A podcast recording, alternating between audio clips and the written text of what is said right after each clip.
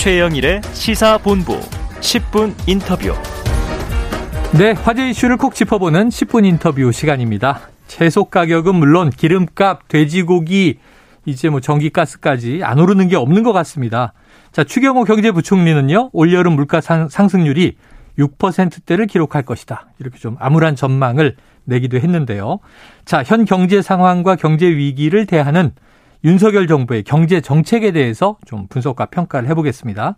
전 금융감독원장이셨죠. 김기식 더미래 연구소장 나와 계십니다. 어서 오세요. 예, 안녕하세요. 네. 아, 전문가 중에 전문가를 모셨네요. 저희가. 네. 아니 지금 정치는 계속 싸우고 네. 경제 걱정이 국민들 사이에 아주 그냥 먹구름이 쫙 깔렸어요. 그렇죠. 지금은 네. 뭐 국민들의 경제가 어려운 게 체감적으로 느껴지는 네. 상황이니까 네. 그런데 지금 정부가 별다른 대책은 안 내놓고 네. 최근에 뭐 무슨 서해 공무원 네네네. 그 사건 가지고 지금 또 2년 공세도 하고 있으니까 음. 사람들이 아니 경제 어려운데 그거 대책 안 내놓고 또 철지나 이 색깔 공세하고 있냐 네네. 그다음에 맨날 이 정치적으로 대립하고 갈등하는 모습 보이니까 네. 국민들이 더 실망하고 그게 이제 윤석열 지지율 하락으로 나타나고 있는 거죠. 그래요. 자, 올여름 소비자 물가가 6%대를 기록할 것이다. 말씀하신 대로요. 네. 시장 마트만 가봐도 물가는 체감이 되니까. 자, 이 6%대라는 물가가 외환위기 때 나왔던 수치다라고 하는데 이게 얼마나 힘든 겁니까? 실제로 평균적으로 6%라고 하는 거는 네. 우리가 이제 이른바 장바구니 물가라고 예, 예. 하는 예. 우리 국민들이 체감하는 물가는 거의 10% 이상 뭐 아. 품목에 따라서 15% 20%를 느끼게 되고요. 뭐 지금 뭐 만 원 한 장 들고 점심 먹기도 힘들다 이런 얘기도 나오, 나오 고 지금 뭐 전반적으로 이게 특정 품목이 아니라 전 품목이 다 지금 공산품부터 농산물까지 다 지금 물가가 오르고 있으니까 네. 국민들이 보기에는 정말 서민들은 정말 힘든 거죠. 아, 그러니까 말씀하신 대로 소비자 물가 6% 이건 일종의 좀 평균적인 그렇죠. 수치고 네, 네, 네. 뭐 고기는 20% 이상 올랐다 맞습니다. 이런 얘기도 나오고. 자, 당장 7월부터 전기와 가스 요금이 모두 오를 예정이다. 네. 자, 이게 공공요금이 올라가면요. 네, 네. 또 제조업이나 물류비 줄줄이 다 따라서 오를 것 같은데 네. 이 어려운 상황에 공공요금 인상 이건 좀 불가피한 선택이다 이렇게 보십니까?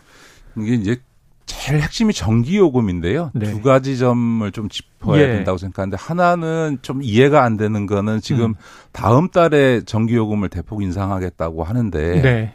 사실은 지금 장마 폭염이면 에어컨 사용 등 이제 서민들과 아. 국민들의 전기 사용이 확 늘잖아요. 그렇죠, 그렇죠. 민간 사기업이면 이렇게 소비가 늘 때 가격을 올리면 수익이 커지지만 음.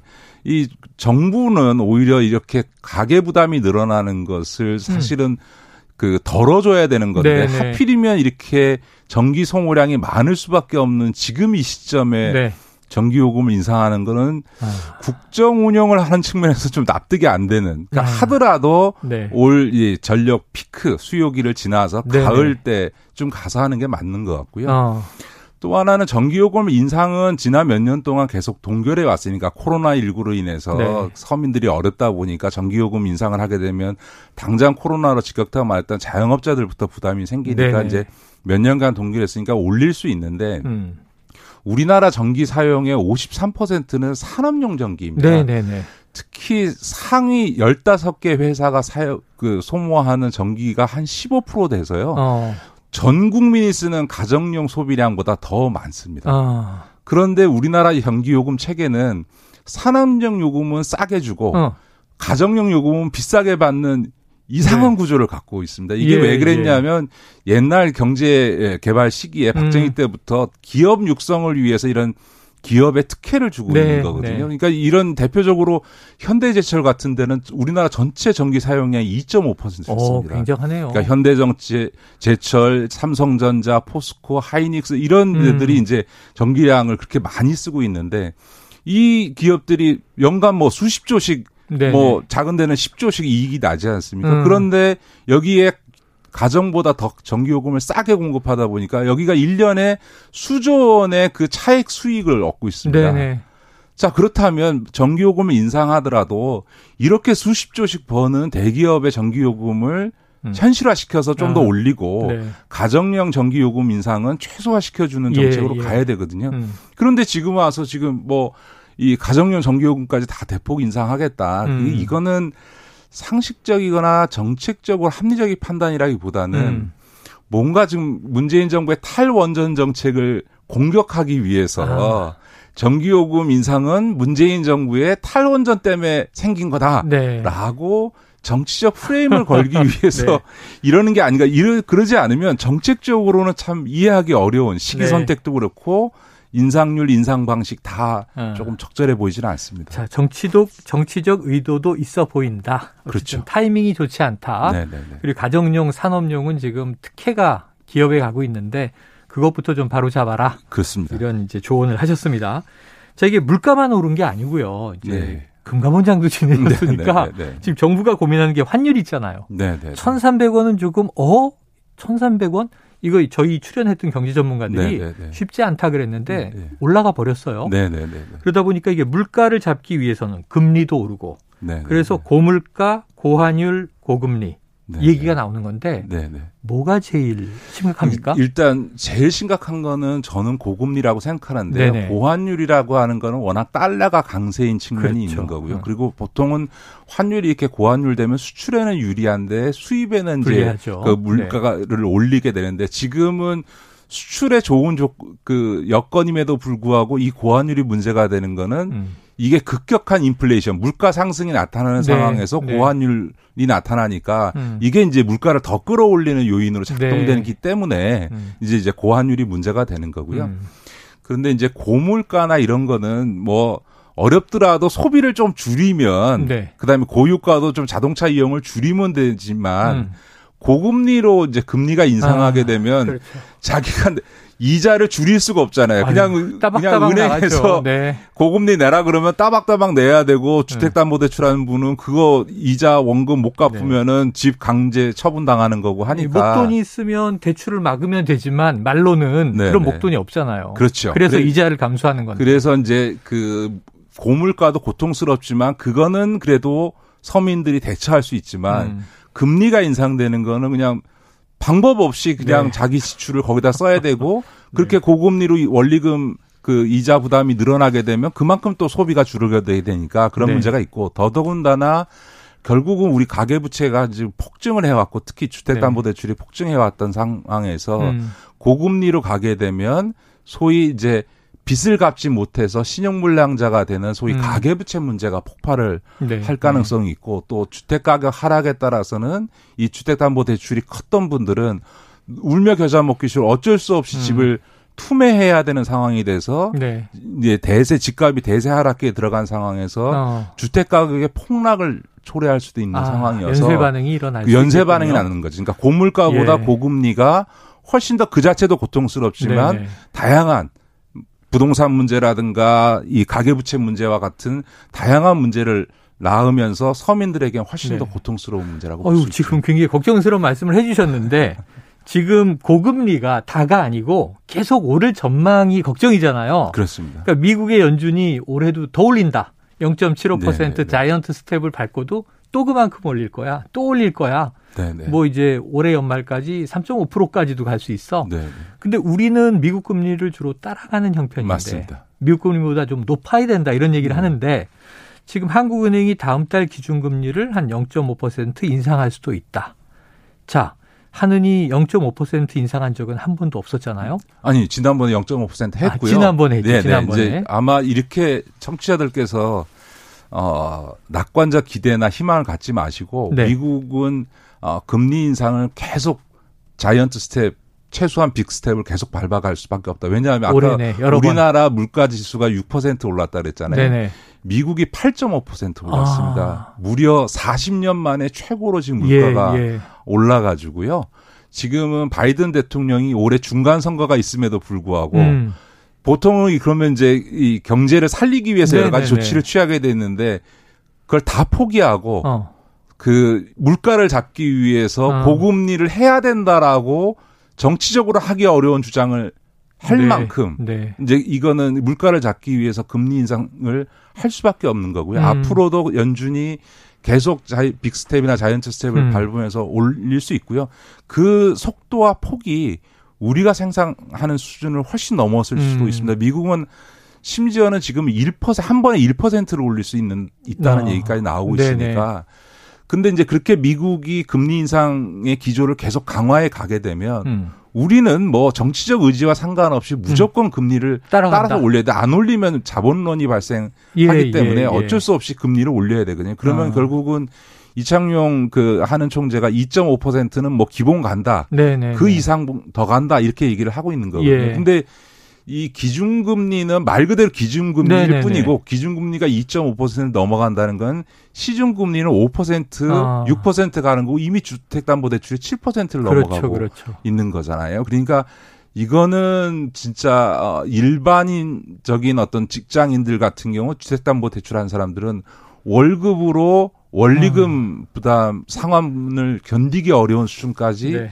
갈 수도 있다. 야. 그런 상황을 염두에 두고 가게 운영을 하실 때도 하실 음. 수밖에 없다. 이 점을 좀 말씀드릴 수밖에 없습니다. 죄송합니다.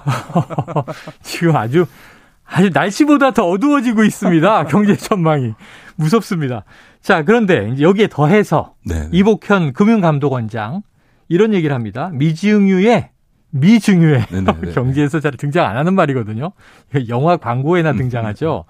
퍼펙트 스톰이 밀려올 수 있다 이렇게 경고를 했고 네. 정부의 경제 관료가 이런 경고를 한 것도 이례적인데 자 지금 우리가 뭐 경제 대부분은 심리다 경제는 네네네. 심리다 이런 얘기를 많이 해오고 있으니까 경제 부총리나 금감원장이 이런 위험 시그널을 계속 보내는 거 네. 이건 어쩔 수 없는 겁니까?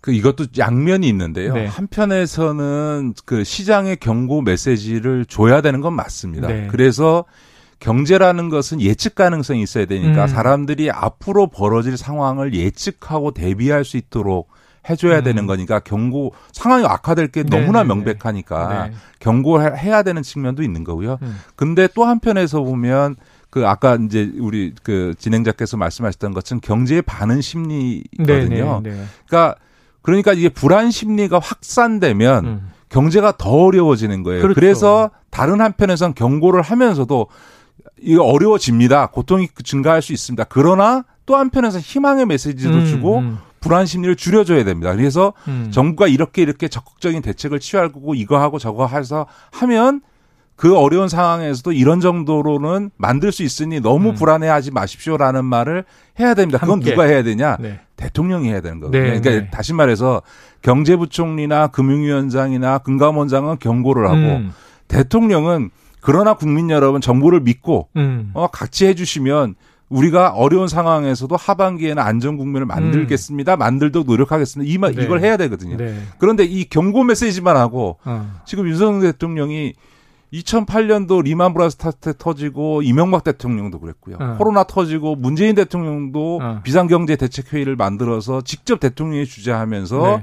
대책을 마련하고 발표하고 국민들을 안심시키려고 노력을 했는데 음. 윤석열 대통령은 지난 인수위 기간도 그렇고 대통령 지금 취임하고 한 달이 네네. 넘도록 단 한 번도 비상경제 대책 회의를 주재하고 어. 직접 국민들에게 경제 메시지를 희망의 메시지를 네네네. 대책을 본인 입으로 얘기한 적이 없어요. 아. 정말 이런 대통령은 제가 봐도 처음 보는 것 같습니다. 자, 지금 말씀하시니까 쇼라도 해야 되거든요, 네네. 사실은. IMF 때도 김대중 대통령도 딱 그랬던 맞습니다. 것 같아요. 네. 김대중 대통령이 취임하시면서 이 음. 말씀하셨습니다. 우리가 IMF 경제 위기를 맞아서 음. 정말 국민들의 피와 눈물의 시간을 지내야 됩니다. 그러나 국민 여러분, 우리 위대한 국민들께서 이걸 이겨낼 수 있으니 정부를 네. 믿고 같이 가주시면 그렇죠. 제가 최대한 기간 안에 이거를 다시 회복시키겠습니다 네, 했고 실제로 그렇게 됐죠. IMF가 음. 설정했던 기간보다 절반 이상을 줄여서 1년 반 만에 네. IMF를 졸업한 전 세계 최초의 국가가 됐거든요. 이런 게 대통령으로서 국가 지도자로서 해줘야 될 역할인데 아. 예. 윤석열 대통령이 그 역할을 안 해주고 있고 음. 딴 일만 하고 있는 거죠. 자, 딴 일만 한다. 이렇게 지금 이제 비판을 하셨는데, 자, 그럼 이렇게 하죠. 전문가가 나오셨으니까 지금 이 상황에서 윤석열 정부의 경제 정책, 경제 네네. 대처 어떻게 해야 하는지 좀 클리닉을 하신다면 뭘 좀 가장 강조해서 하라 이렇게 얘기하고 싶으세요.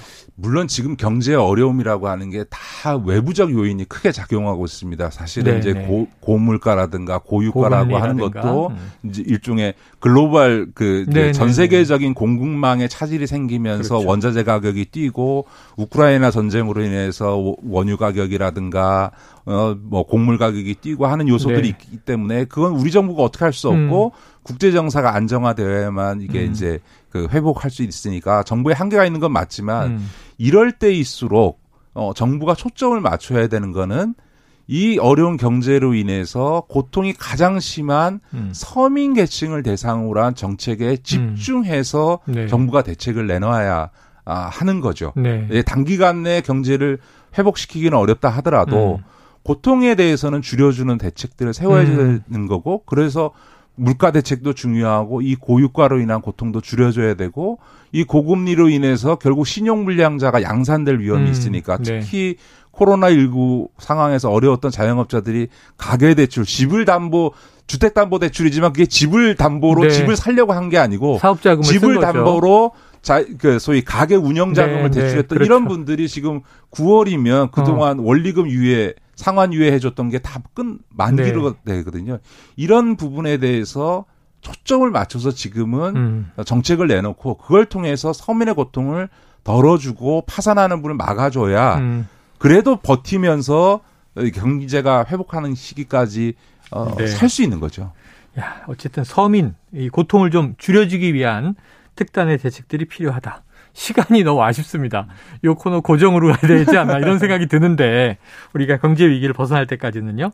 자, 민생 안정 대책으로 나온 게 현재 유류세 인하 37%잖아요. 네, 네, 네, 이게 네. 법정 최고치라고 하는데 자, 이미 너무 많이 올라서 2주 전 가격으로 돌아가는 정도에 불과하다. 네, 네. 네. 여야에서는 유류세를 50%까지 인하해야 한다. 이런 주장도 있는데 어떻게 보십니까?